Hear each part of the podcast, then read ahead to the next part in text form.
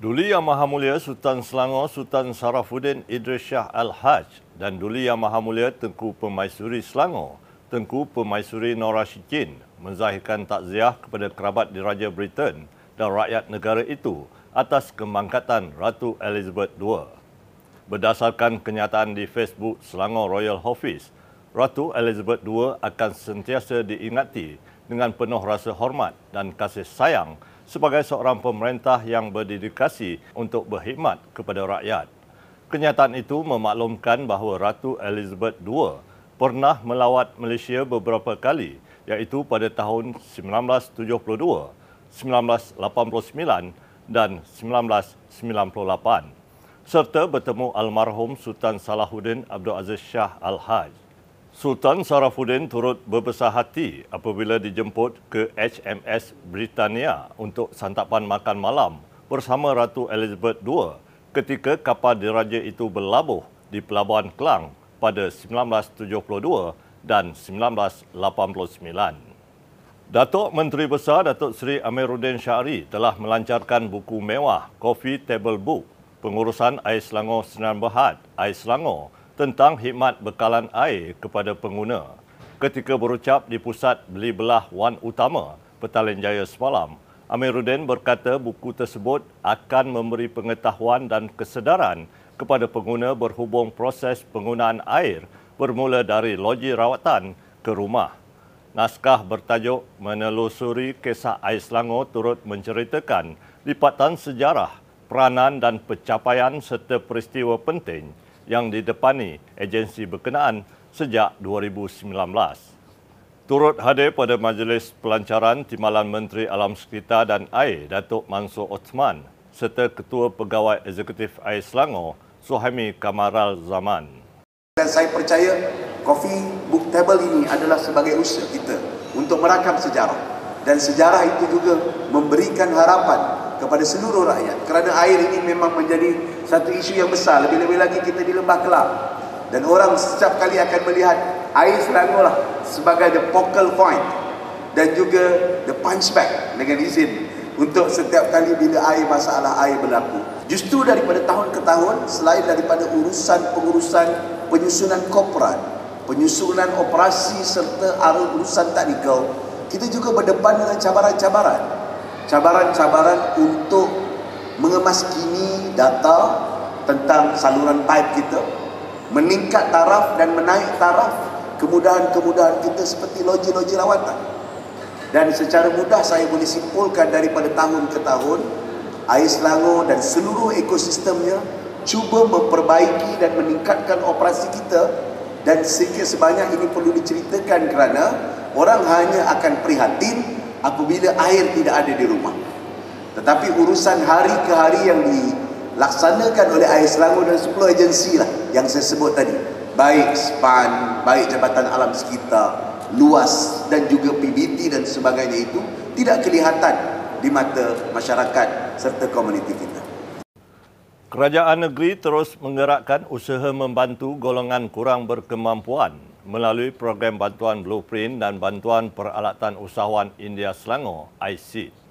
Exco Kerajaan Prihatin Gana Batira Weraman berkata, sejak tahun 2016 hingga September 2022, seramai 2,922 orang golongan sasa yang terlibat dalam perusahaan kecil di seluruh Selangor telah menerima bantuan peralatan perniagaan melalui program bantuan blueprint pembasmian kemiskinan melibatkan peruntukan sebanyak 11.6 juta ringgit.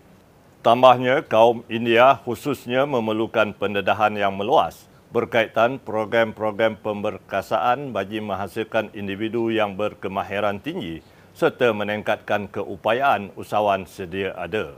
Beliau berkata demikian ketika berucap pada majlis penyerahan mesin program Blueprint Pembasmian Kemiskinan dan bantuan peralatan usahawan India Selangor ICID tahun 2022 untuk daerah Gombak di Dewan Majlis Perbandaran Selayang, Rawang semalam.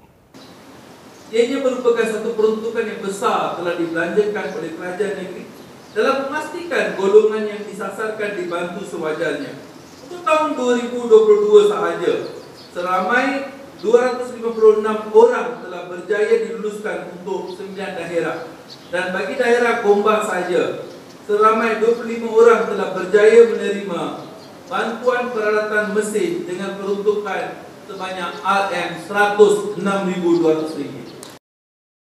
Seramai 515 mangsa yang terkesan banjir di Sekincan pada Mei lalu menerima bantuan berjumlah RM300 setiap individu. Ahli Dewan Negeri Sekincan, Eng Sulim berkata kerajaan negeri memperuntukkan sejumlah RM104,000 manakala RM50,800 merupakan sumbangan daripada Menteri Besar Selangor Pemerbadanan atau MBI. Penerima sumbangan tersebut terdiri daripada 415 keluarga dan 100 peniaga yang terjejas akibat banjir yang berlaku pada 25 Mei lalu. Beliau berkata demikian kepada pengamal media selepas menyempurnakan majlis penyampaian bantuan khas bencana banjir di Dewan Seri Sekincan semalam. Mengikut perkeliling uh, bantuan tabung bencana banjir ini, dia hanya uh, kepada kediaman saja. Untuk uh, premis pengusaha peniaga-peniaga tidak termasuk dalam perkeliling tersebut. Saya minta akan datang dia ditambah baiklah. Tetapi untuk kali ini memang tidak mereka tidak termasuk dalam uh, uh bantuan kategori bantuan. Namun begitu saya telah berusaha dan meminta bantuan daripada Yang Amat Berhormat Datuk Seri Menteri Besar kita Datuk Seri Amiruddin Sahari dan bersama MBI dan mereka telah memberi pertolongan kepada saya meluluskan ya 100 permohonan daripada premis-premis uh, perniagaan itu. Yang terkena banjir merugi duit puluh ribu mereka diberi bantuan juga. Walaupun sedikit ya 250 300 okey. Sekarang bagi 300 semua. Semua diluluskan 100 ha? dan yang bantuan untuk 400 orang itu biasanya kalau ikut perkeliling mereka tak pergi PPS hanya layak menerima 250 tetapi saya genapkan untuk 300 minta MBI tambah 50 jadi 300 setiap penerima. Karnival Jelajah Ehsan Don Meru yang berlangsung di Surau Jamiah Meru Tengah pagi tadi mendapat sambutan menggalakkan daripada penduduk setempat. Inisiatif kerajaan negeri yang digerakkan oleh Kumpulan Perbadanan Kemajuan Pertanian Selangor PKPS khusus untuk membantu penduduk berpendapatan rendah dan sederhana menawarkan barangan asas seperti ayam, telur, ikan, daging, beras dan minyak masak pada harga murah. Dalam pada itu, jualan esan di Don Meru yang berlangsung seawal 9 pagi hingga 1 tengah hari tadi menyaksikan ayam habis dijual pada 10.15 pagi dan telur pada 10.30 pagi. Pada masa sama, pihak PKPS akan berusaha memenuhi keperluan pengguna dengan menambah kuantiti produk yang dibawa ke setiap jelajah esan rakyat yang berlangsung pada 6 September hingga 6 Disember 2022 di 9 daerah dan 56 don di Selangor. Uh, sambutan amat menggalakkan dan sebenarnya luar jangkaan. Uh, dan kita masih ada lagi empat tempat kita akan buat uh, di sekitar Meru. Nanti saya harapkan semua yang berminat untuk membeli barang murah ni boleh ikuti FB Pusat Imat saya lah untuk mengetahui di mana lokasi-lokasinya. Dan saya mengharapkan pihak kerajaan negeri boleh meneruskan program ini dan menambah lagi stok eh sebab bagi saya sebenarnya tak cukup. Uh, dengan uh, ini bukan sahaja kita boleh membantu masyarakat yang sedang dalam kesusahan sekarang dalam keadaan kita berhadapan dengan pelbagai isu terutama isu ekonomi tapi dalam masa yang sama juga kita dapat merapatkan silaturahim.